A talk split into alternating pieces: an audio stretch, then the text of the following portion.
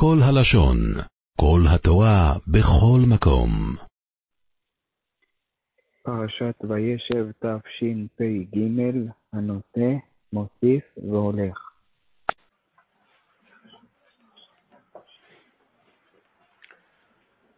ויחלום יוסף חלום, ויגד לאחיו, ויוסיפו עוד שנואותו. ויאמר עליהם, שמעו נא החלום הזה אשר חלמתי. והנה אנחנו מעלמים עלומים בתוך השדה, והנה קמה אלומתי וגם ניצבה, והנה תסובנה אלומותיכם ותשכבנה על אלומתי. ויאמרו לאחיו, המלוכים לא יכולים ומשות למשול בנו, ויוסיפו עוד שנאותו על חלומותיו ועל דבריו.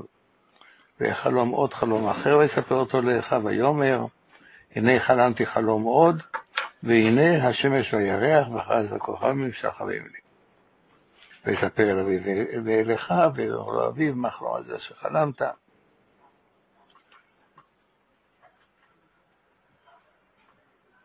יוסף חלם שהוא יהיה המלך.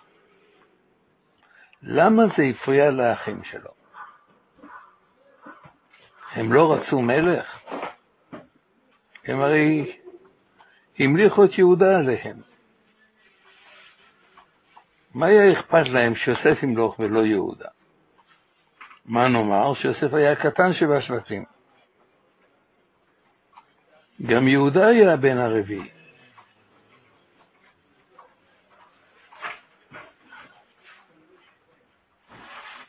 היו לפניו ראובן ושמעון ולוי, והכתירו אותו למלך. אז אפשר להכתיר למלך לא את הבכור, לא את הגדול. למה לא את יוסף? יש לנו דמות ראויה יותר מיוסף? בהמשך, הרי באמת התמנה יהושע משבט אפרים להיות למלך על ישראל. כל איש אשר יאמר את פיך יומת, אומרים חז"ל שהיה לו דין של מלך. ואחר כך שאול משבט בנימין. ירובעם בן נבט מאפרים, יהוא משבט מנשה. אז כן קיבלו עליהם מלכים מצאצאי רחל וצאצאי יוסף. למה הם פסלו את יוסף מנבלו.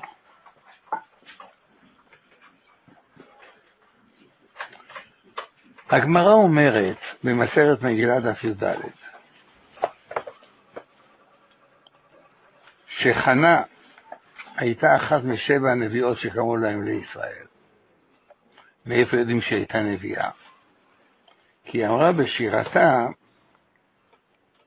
רמה קרני בהשם. דורשת הגמרא, רמה קרני ולא רמה פחית.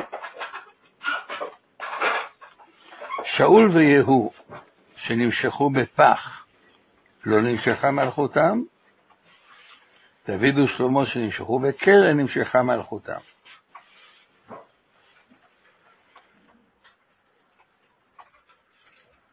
רואים שתולים את ה...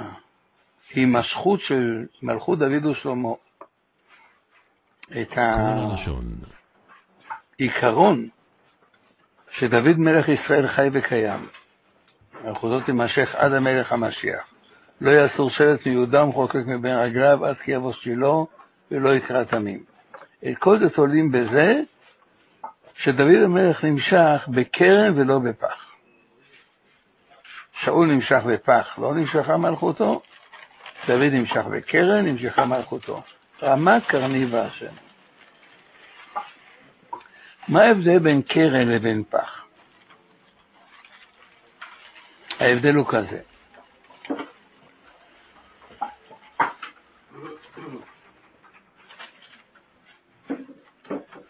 פח מיוצר בהלחמה. קרן נבנית לאיתה. פח מיוצר בהרחמה, תוך שעה יש לך פח. קרן נבנית לאט לאט, רבדים רבדים.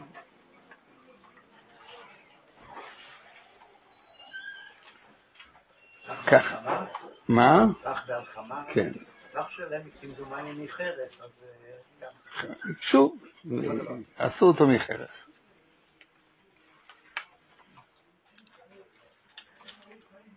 שאול. שאול היה אדם גדול, אדם ענק. כבן שנה שאול, בן שנה שאול במולכו, כבן שנה שלא טעם טעם חטא. אבל הוא גדל בבית אביו, הלך לבקש את האתונות, מצא את המלוכה. בן לילה היה, בן לילה עבד. מלכות שנבנתה לפתע פתאום, ונקטעה לפתע פתאום. דוד נמשך על ידי שמואל למלך. ואחר כך גבר על גוליית, ואחר כך נהיה שר הצבא של שאול.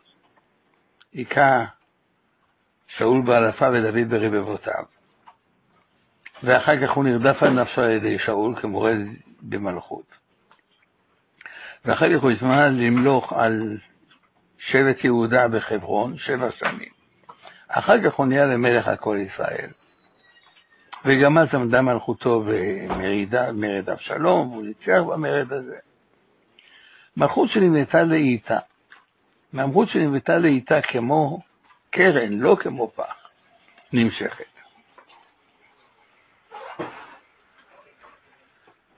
אני רוצה לעמוד על הפסוקים שהזכרנו בתחילת השיחה. החלומות של יוסף. יש בהם מוטו, מילה שחוזרת ונשנית כל הזמן. המילה היא והנה. והנה אנחנו ממלומים. והנה קמה לעומתי וגם ניצבה. והנה תסובנה אורותיכם ותשכבנה לעומתי. הנה השמש הירח, ואחד עשה כוחות משחרים לי. הנה זה מילה של פתאומיות. ויוסף באמת נהיה מלך בפתאומיות. מבית האסורים יצא למלוך.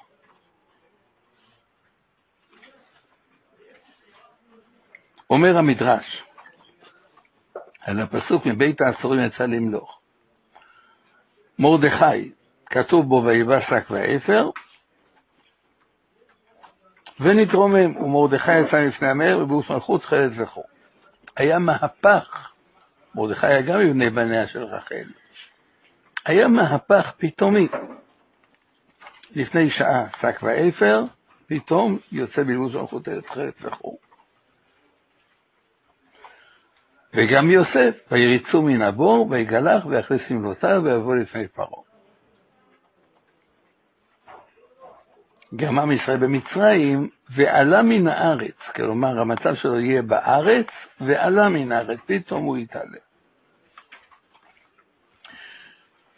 זה יוסף, לעומתו יהודה. ביהודה כתוב גור אריה יהודה. מה זה גור אריה? גור זה אריה קטן, ואחר כך הוא נהיה לאריה גדול.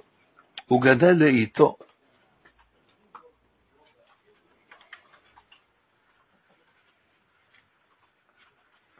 כותב רבי, רבי אברהם בן הרמב"ם על הפסוק גור אריה יהודה, כי גבורתו תגדל ותתפתח ותגלה לאט לאט, עד שיחזק עניינו, הוא יהיה כאריה השלם בכוחו, אשר ירא ממנו כל חי.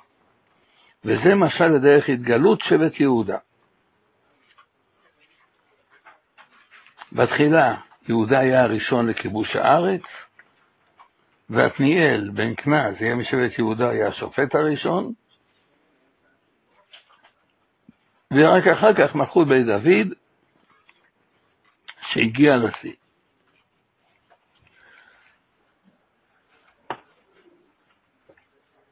עם ישראל בחר במלכות יהודה, כי היא מלכות שנבנית לאיתה. זה ההבדל בין שני המשיחים, משיח בן יוסף ומשיח בן דוד. משיח בן דוד, קודם כל יש את חבלי משיח. אחרי שמשיח יתגלה, כתוב בשיר השירים, דומה דודי לצבי או לעופר האיילים, אומר המדרש. מה צבי זה? נראה ונכסה וחוזר ונראה. הצבי מגיח בין העצים, חוזר לאחוריו, שוב מגיח בין העצים, משחק איתנו.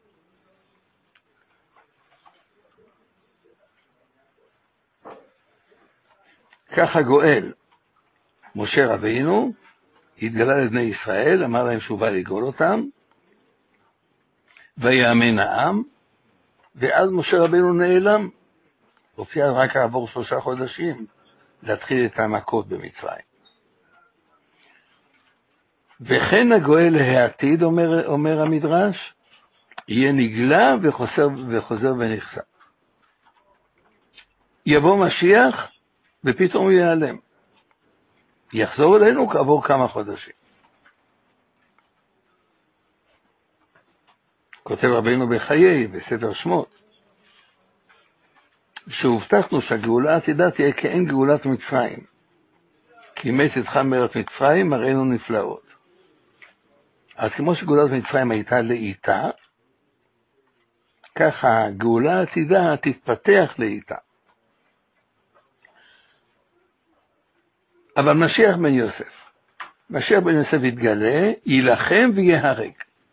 כך אומרת הגמרא במסכת סוכה דף נ"ב. למה נגזר להיות כך? זה הבדל לכאורה. אני לא אומר שזה ההבדל המהותי בין יוסף ליהודה. לפני כ-60 שנה שמעתי מרבי יצחק אזרחי, אז הוא היה חתן טרי אצל רב חיים שולביץ'. הוא אמר שבחור אחד, סיפר לי, בחור אחד נבחן אצל רב חיים שמואלביץ'. רצה רב חיים שמואלביץ' לעמוד על, ה... על ההבנה שלו, על הסברה שלו. שאל אותו מה החילוק בין שני עניינים. אז הוא אמר חילוק. אומר רב חיים שמואלביץ' כך, שאלו כפרי אחד, מה החילוק בין רכבת לעגלה? יותר נכון, בין קטר לסוס. חשב, חשב, חשב ומצא. הרכבת צופרת והסוס לא צופר. אמר רב חשביש, נכון, זה חילוק, אבל זה לא החילוק. טוב, חילוק בין יהודה ליוסף, הפתאומיות. הפתאומיות של יוסף מול הבנייה האיטית של יהודה. רבינו בחיי, במחזה הסנה, מאיר הערה.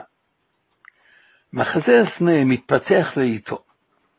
קודם כל הולך משה רבינו אחרי הצאן, רואה והסנה בוער באש, הסנה איננו קל, ואומר משה אסור עונה ויראה את המראה הגדול הזה, למה לא יבער הסנה?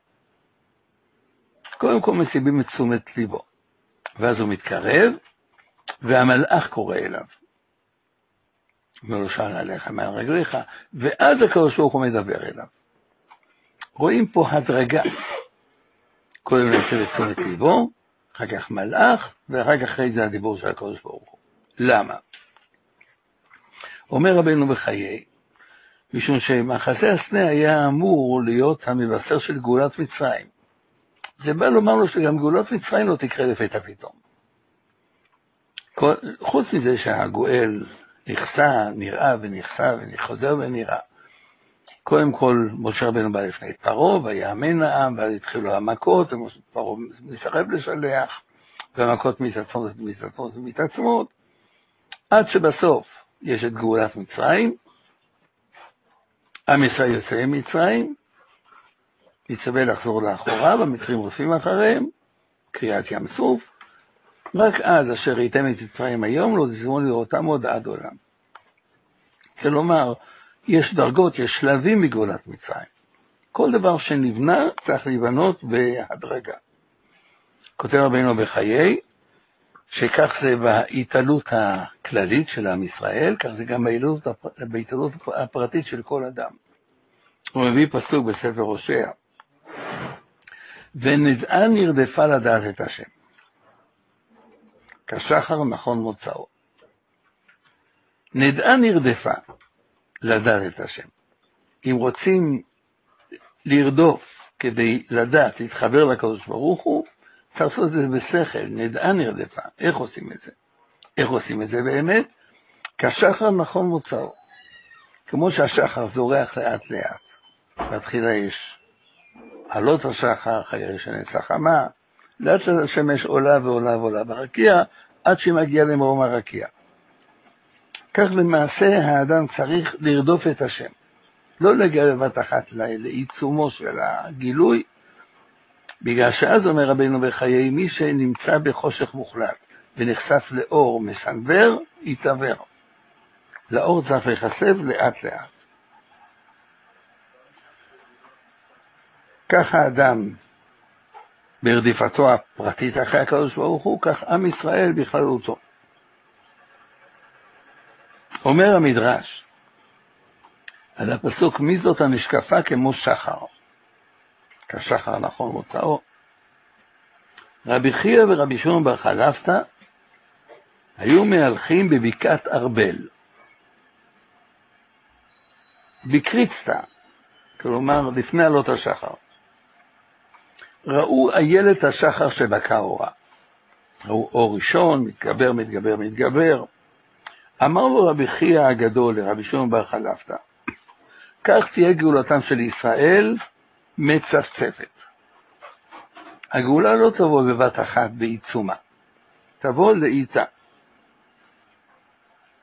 דכתיב כי ישב בחושך השם אור לי. בתחילה היא באה קימה קימה, ואחר כך היא מנצנצת ובאה, ואחר כך פרה ורבה, ואחר כך מרתבת והולכת. שלבים שלבים של הגאולה.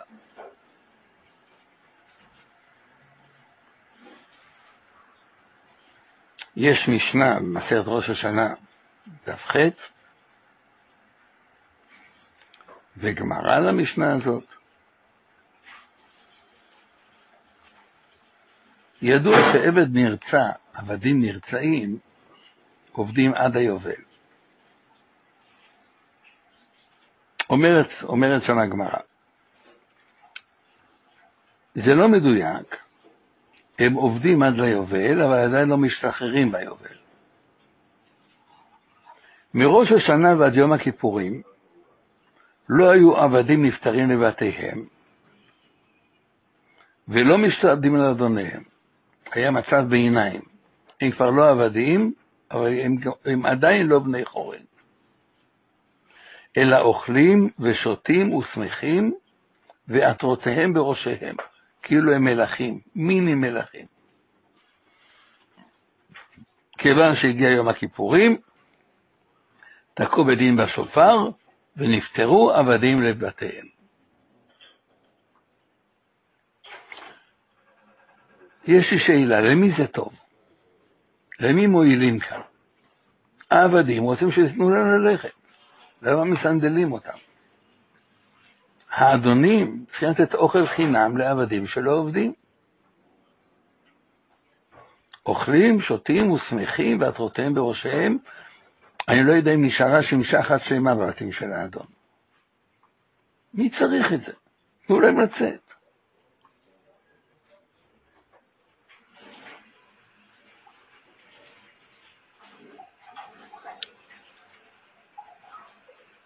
משמע שעבד לא יכול לצאת בפתאומיות מעבדות לחירות.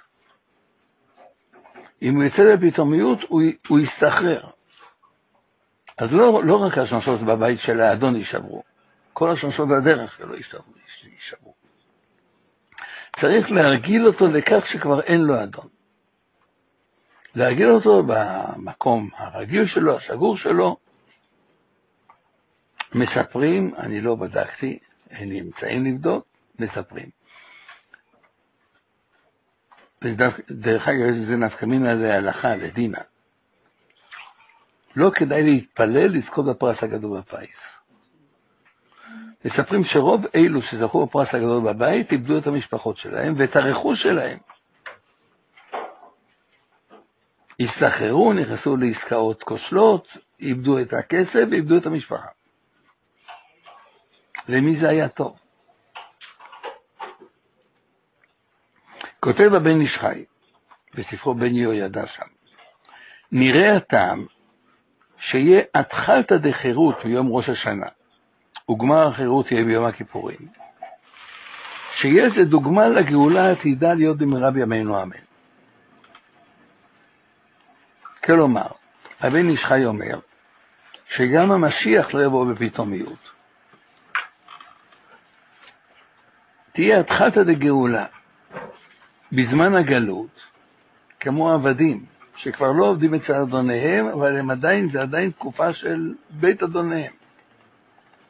עם ישראל יהיה בגלות בחירות. רק אחר, למה? כדי שהוא יסתגל למצב של חירות.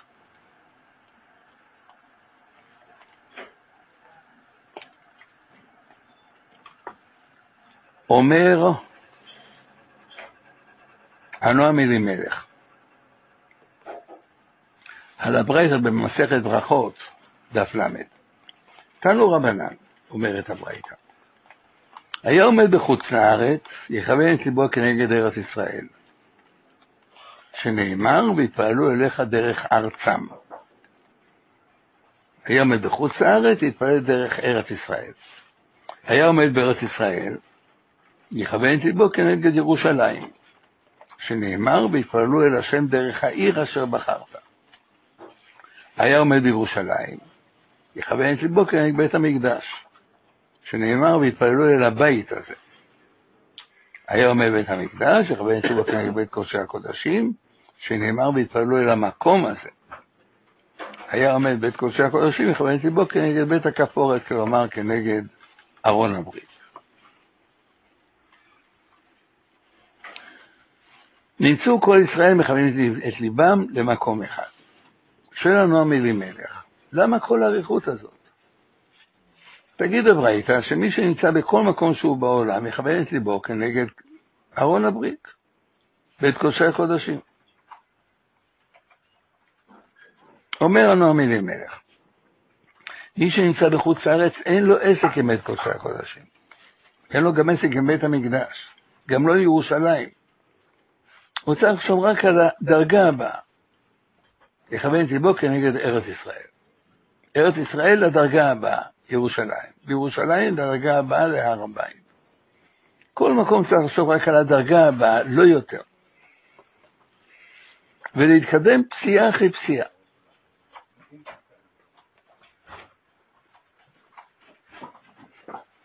הרבי רשמי מניקלסבורג אמר בדרשת שבת תשובה שלו, שובה ישראל עד השם אלוקיך, כי כשלת בעווניך. שובה ישראל עד. הוא אמר כך, אדם שיוצא מבני ברק ללכת רגלי לירושלים, סביר להניח שהוא יוותר אחרי קילומטר, שני קילומטר, שלושה קילומטרים, גדול עליו, שיחשוב שהוא רוצה ללכת רק עד התחנה הראשונה. בתחנה הראשונה עד התחנה השנייה, תחנה השנייה עד לכפר חב"ד. כל פעם יחשוב, שובה ישראל עד. תציב לך תחנות ביניים, אל תסתכל על המטרה הסופית. למעשה זה פסוק. ספר משלי, את פני מבין ועיני כסיל בקצה הארץ. המבין מסתכל על מה שלפניו, הכסיל מסתכל על המטרה הסופית, והוא מתייאש מראש.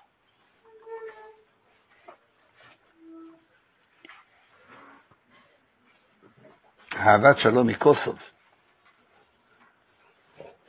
כותב על המלאכים שישעיהו ראה בחזונו. שש כנפיים, שש כנפיים לאחד. בשתיים מכסה רגליו, בשתיים מכסה פניו, בשתיים יהיה עופר. זה ברור שלנו שלמלאכים אין כנפיים. הם ישויות רוחניות, מה הם צריכים כנפיים? כנפיים צריכים ציפורים כדי לדאות באוויר. הם לא דויים באוויר, הם לא... כשהנביא ראה את המלאכים, הוא ראה דבר שאמור לאותת לו מה רוצים ממנו.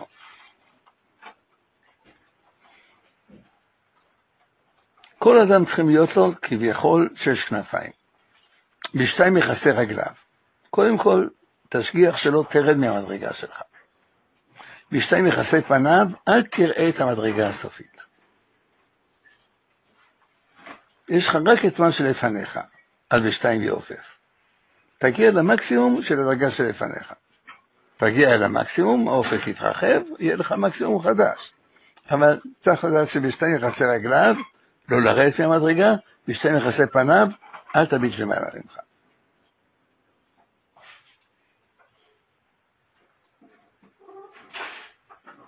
הרב שמואל קמיניקוס הוא אמר, אנחנו רואים לשנה הבאה בירושלים.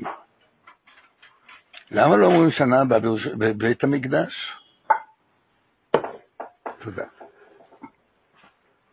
כי עדיין אין לנו עסק עם בית המקדש. אנחנו צריכים לדעת שבמה שאין לנו עסק, לא להסתכל בכלל. ואם כן, אם קופצים גבוה, יש מדרש, שמות רבה, פרשה מ"ב, אות ח'. עם ישראל עשה את העגל, עם ישראל, עשו את העגל. הערב רב עשה את העגל. הוא רוצה להשמיד את כל העם. למה? מה זה למה? עשו עבודה זרה. הטענה העיקרית, אחת הטענות העיקריות, שיש לקדוש ברוך הוא על עם ישראל, לך רד מהר מזה, חטא עמך אשר העלית מארץ מצרים, סרו מהר מן הדרך אשר ציוויתים, עשו להם עגל ומסכה. כלומר, הייתה טענה למה הם סרו מהר מדי. למה זה קרה כל כך מהר? כמה מהר זה קרה? 40 יום, 40 יום זה מהר. אמר רבי שמעון בן קלפתא, אדם שיוצא לדרך, מהלך ב' או ג' מילין, וטועה בשלישי. הולך שניים שלושה קילומטר, בקילומטר השלישי הוא עלול לטעות. בקילומטר הראשון לטעות? עומדים עוד בהר סיני וכבר שם לטעות? מהר. צרו מהר מן הדרך. כך אמר להם הקדוש ברוך הוא לישראל, לא היה לכם לסרוח לא בשני ולא בשלישי, אלא מן הראשון? רבי שמעון בר חלפתא. רבי מאיר אומר, אף לא יום אחד היה. לא היה להם יום אחד של חסד, אלא היו עומדים בסיני, ואומרים נעשה ונשמע, וליבם היה מכוון לעבודת כוכבים. שנאמר, ויפתו בפיהם ובפנם יחזבו לו, וליבם לא נכון עמו ולא נהנו בבריתו. יש לי שאלה. למה רבי מאיר עושה לנו את זה? למה הוא לוקח את השעה הכי יפה שלנו, שאנחנו אמרנו נעשה ונשמע, ואומר שלמעשה לא התכוונו ברצינות? יותר מזה, הגמרא אומרת, ראה, מסרת שבת דף פ"ח, בשעה שאמרו ישראל נעשה ונשמע, יצאה בת קול ואמרה, מי גילה להם לישראל רע זה, שמלאכי השרת משתמשים בו? שנאמר גיבורי כוח, עושה דברו לשמוע בכל דברו. קודם נעשה ואחר כך נשמע. אז אם בת קול יצאה ונתנה להם, להם מחיאות כפיים, בת קול יצאה והחמיאה להם, בת קול יצאה והעידה בהם שהם השתמשו ברז שמלאכי השרת משתמשים בו. למה לומר שאז היה בלבם לעשות, לעבוד עבודה זרה? הם לא, לא, לא התכוונו ברצינות?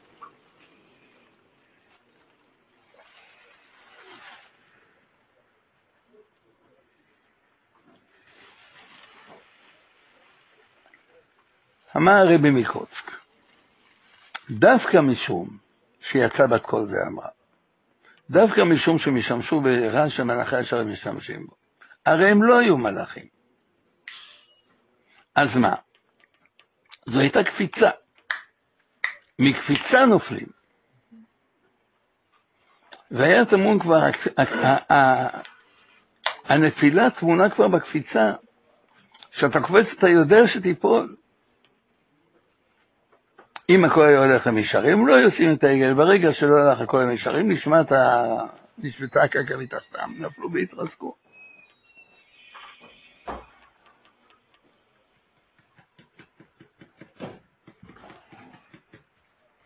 במלחמת עמלק עלה משה ראש הגבעה, הרים את ידיו, והיה כאשר הרים משה ידו בגבר ישראל, כאשר יניח ידו בגבר עמלק. אומרת המשנה ידוע, מסד ראש השנה, וכי ידיו של משה עושות מלחמה או שוברות מלחמה, אלא בזמן שישראל מסתכלים כלפי מעלה ומשעבדים את ליבם להביא ישוע שם היו נוצחים, ואם לאו היו נופלים. ידוע. הידיו של משה רבנו למעשה הורו את כל עם ישראל לשבץ ליבם לאביהם שבשמיים. נפלא. יש לי שאלה. אני מבין שכל זמן שהיו ישראל מסתכלים כלפי אימה לאביהם שבשמיים, היו מנצחים. ואז הוריד משה רבנו את ידיו, למה הוא הוריד את ידיו? לקרב עין, בגלל שהרבן אומר שעל פי קבלה אסור לאדם להרים את ידיו באופן רצוף למעלה משלוש שעות. עברו שלוש שעות, הורידו שרבן את הידיים, ואחר כך אפשר להרים אותם שוב. אז אני שואל, עם ישראל עומד במצב של שעבוד לב שלוש שעות. משה רבינו מוריד את היד לדקה. כבר נופלים? זה לא מחזיק מעמד מכוח האינרציה, זה לא מחזיק מעמד לעוד חמש דקות עד שהוא ירים שוב את ידיו. ממש כאילו הדליקו את האור או קיבו את האור. מה התשובה? אם היו משעבדים את ידם כתוצאה מעבודה שלהם, מעבודה עצמית שלהם, מהתעלות איטית שלהם, זה היה מחזיק מעמד. אבל הרמר לא, לא שיעבדו את ידם כתוצאה מהעבודה שלהם. שעבדו את ידם מצד זה שהם ראו את משה רבינו מרים את ידיו. אז זה היה מלאכותי. דבר מלאכותי לא מחזיק מעמד.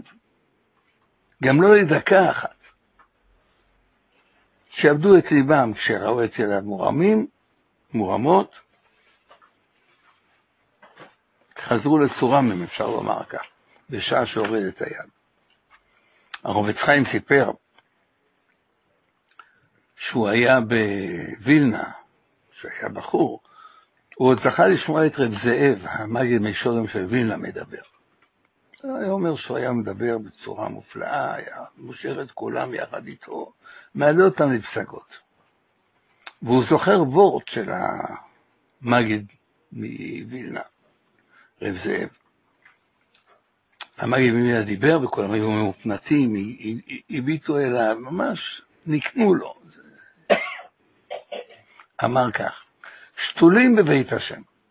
נמצאים בבית הכנסת, אתם ממש שתולים בו, אתם כל כולכם לפעמים, אתם כל כולכם כעת בעבודת השם, אז למה בחצות אלוקינו, איך שאתם יוצאים לחצר, יפריחו? למה הכל פורח?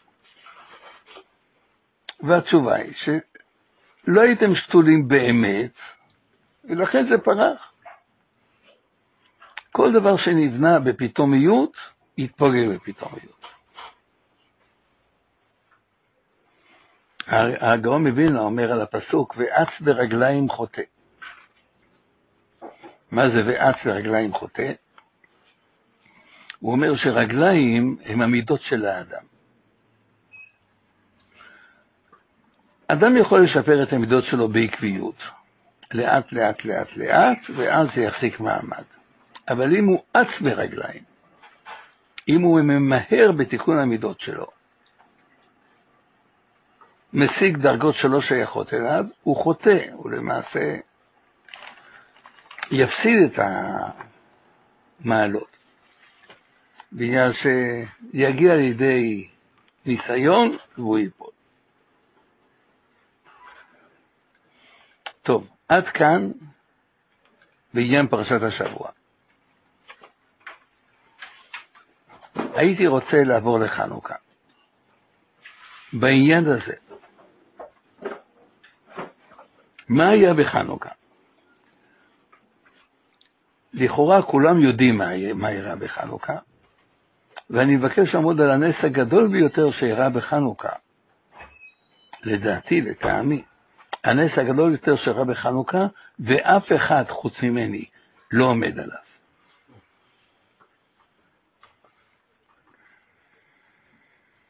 בספרי חשמונאים כתוב, סביר להניח שכך באמת היה המצב. היוונים שלטו על עם ישראל 180 שנה. לא היו 180 שנה של גזירות, היה בהתחלה שלטון אוהד, העמיק, העמיק, העמיק, העמיק, עד, ש... עד שהם מינו כהן גדול יווני. הכהן הגדול שלח משלחת לא... לאולימפיאדה שהייתה בצור, שלח בידיהם כסף לקנות אה, זבחים לעבודה זרה. שלטון חילוני, חילוני ליברלי, השם ירחם. טוב, ואחר כך התחילו הגזירות באמת, וכבר לא נתנו לקיים את התורה, ומי ש... ששמר חודש, שבת, מילה, היו הורגים אותו. נורא. רוב רובו של העם, רוב רובו של העם, היה מתייוון או מתוך הכרה, או מתוך אי-ידיעה. גדל דור שלם שלא ראה ספר תורה מול העיניים, כי לא היו ספרי תורה, כי מי לי ספר תורה היו שורפים אותו. דור שלם שלא למד בחיידר. ראינו מה, מה קרה ברוסיה אחרי 70 שנה של ניתוק. מה היה בארץ ישראל אחרי 180 שנה של ניתוק?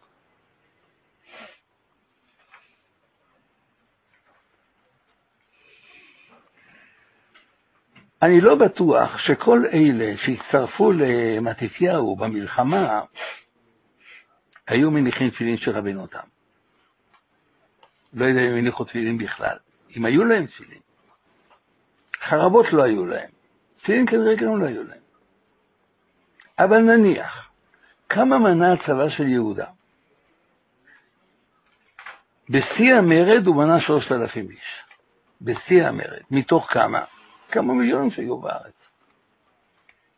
הייתה תקופה של מאות שנים שלא היו בה מלחמות.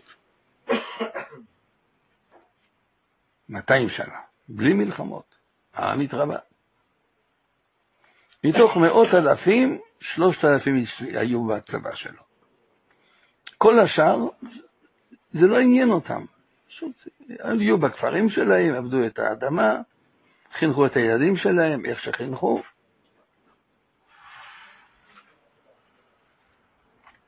אני רוצה להזכיר, גם כעבור 200 שנה, בזמן רבי יוחנן בן זכאי. היה סקטור של עמי הארץ שלא לא ידע כלום. רבי אליעזר הגדול ברח מבית אביו, עלה לירושלים, בא לרבי יוחנן בן זכאי, בכה, הוא רוצה ללמוד תורה. שאל אותו, מה אתה יודע? אמר לו, כלום. ואביו היה מנאמני רבי יוחנן בן זכאי. אביו עלה לרבי יוחנן בן זכאי כדי להדיר אותו אחר כך מה... ירושה. קריאת שמע אתה יודע? אמר לו לא. ברכת המזון אתה יודע? אמר לו לא. מדאורייתא. תפילה אתה יודע? אמר לו לא. שב אני אלמד אותך. לימד אותו את השלושה, אמר אתה יכול לחזור לכפר שלך, אתה כבר יודע את הבסיס. זה היה עוד לפני שהוא הותר לכתוב את הסידור. מי שלא ידע הכל בעל פה לא ידע.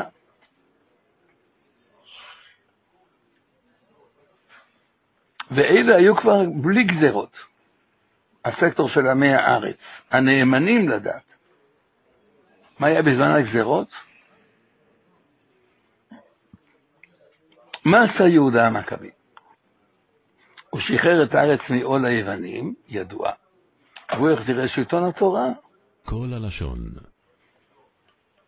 פסיק ממה, ממה שמעוז רוצה לעשות. אז החזיר את הסנהדרין, מי שיחלל שבת חייב סקילה, דיני טומאה וטהרה, תרומות ומעשרות, אומה חקלאית. צריכים, צריכים כדי לתת 20% מהיבול שלהם לקדוש ברוך הוא, חוץ מהמיסים. ולא שמענו ציוץ. כל העם מקבל את זה. אני רוצה לחשוב היום, אם הייתה קמה מחתרת חרדית ומצליחה, משתלטת על רשות השידור, מכריזה שהשלטון בידינו, הכנסת בידינו, פיזרנו את הכנסת, מחזירים. משכן הכנסת הופך למשכן הסנהדרין. מהיום כולנו נותנים תחת השלטון של הסנהדרין. כמה שעות זה היה מחזיק מעמד? והם עשו את זה חלק. איך זה עבר חלק כל כך? יש נס גדול יותר מזה? ורואים שלא מציינים בכלל את הנס הזה. עם ישראל שב למורשתו, עם ישראל שב לאמונתו. תקישו את זה להיום. איך זה קרה? זה קרה בגלל שהמהפך לא אירע ביום אחד. כולנו יודעים שמעטים ניצחו את הרבים, טהורים ניצחו את הטמאים. מי שמסתכל בספר חשמונאים רואה שהמלחמה ארכה למעשה שלוש שנים. בסדרה של מערכות. בתחילה מתתיהו תקע את, הפגיון בלב של המתייוון, הרגו את הפלוגה היוונית, זה רק התחיל. אחר כך הלכו ו... סירון היה שר חיל המצב בשומרון, בא לקראתם, ניצחו אותו, פיזרו אותו. שלחו לקראתם את חיל המצב בארם. כבר חיל גדול, ניצחו אותם. שלחו לקראתם את שלוש המצביעים מאנטון, מ... מעיר הבירה. אנטו,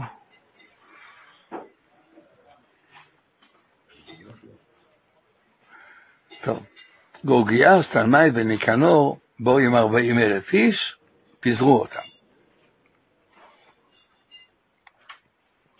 הלך ליזיאש, שר הביטחון, כינס שמונים אלף איש, יצא, יצא למערכה נגדם, פיזרו אותו. הוא לא, לא שקט על שמריו, כינס מאה אלף חיילים עם עשרים אלף פרשים, עם שלושים ושמונה טילים. יצא למערכה,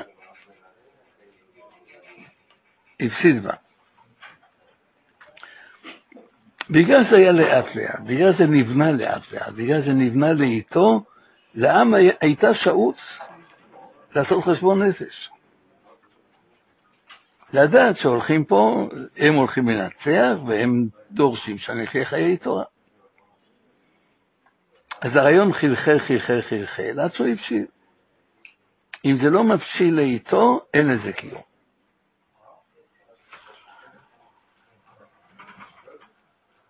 עושה רושם שאנחנו חיים בתקופה כזו. ועושה רושם שהקדוש ברוך הוא מכין לנו את הגאולה.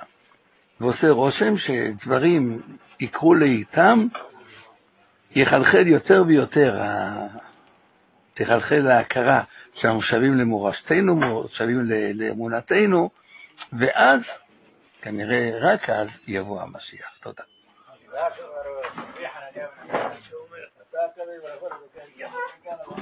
עולם שלם של תוכן מחכה לך בכל הלשון, 03 617 אחת אחת אחת אחת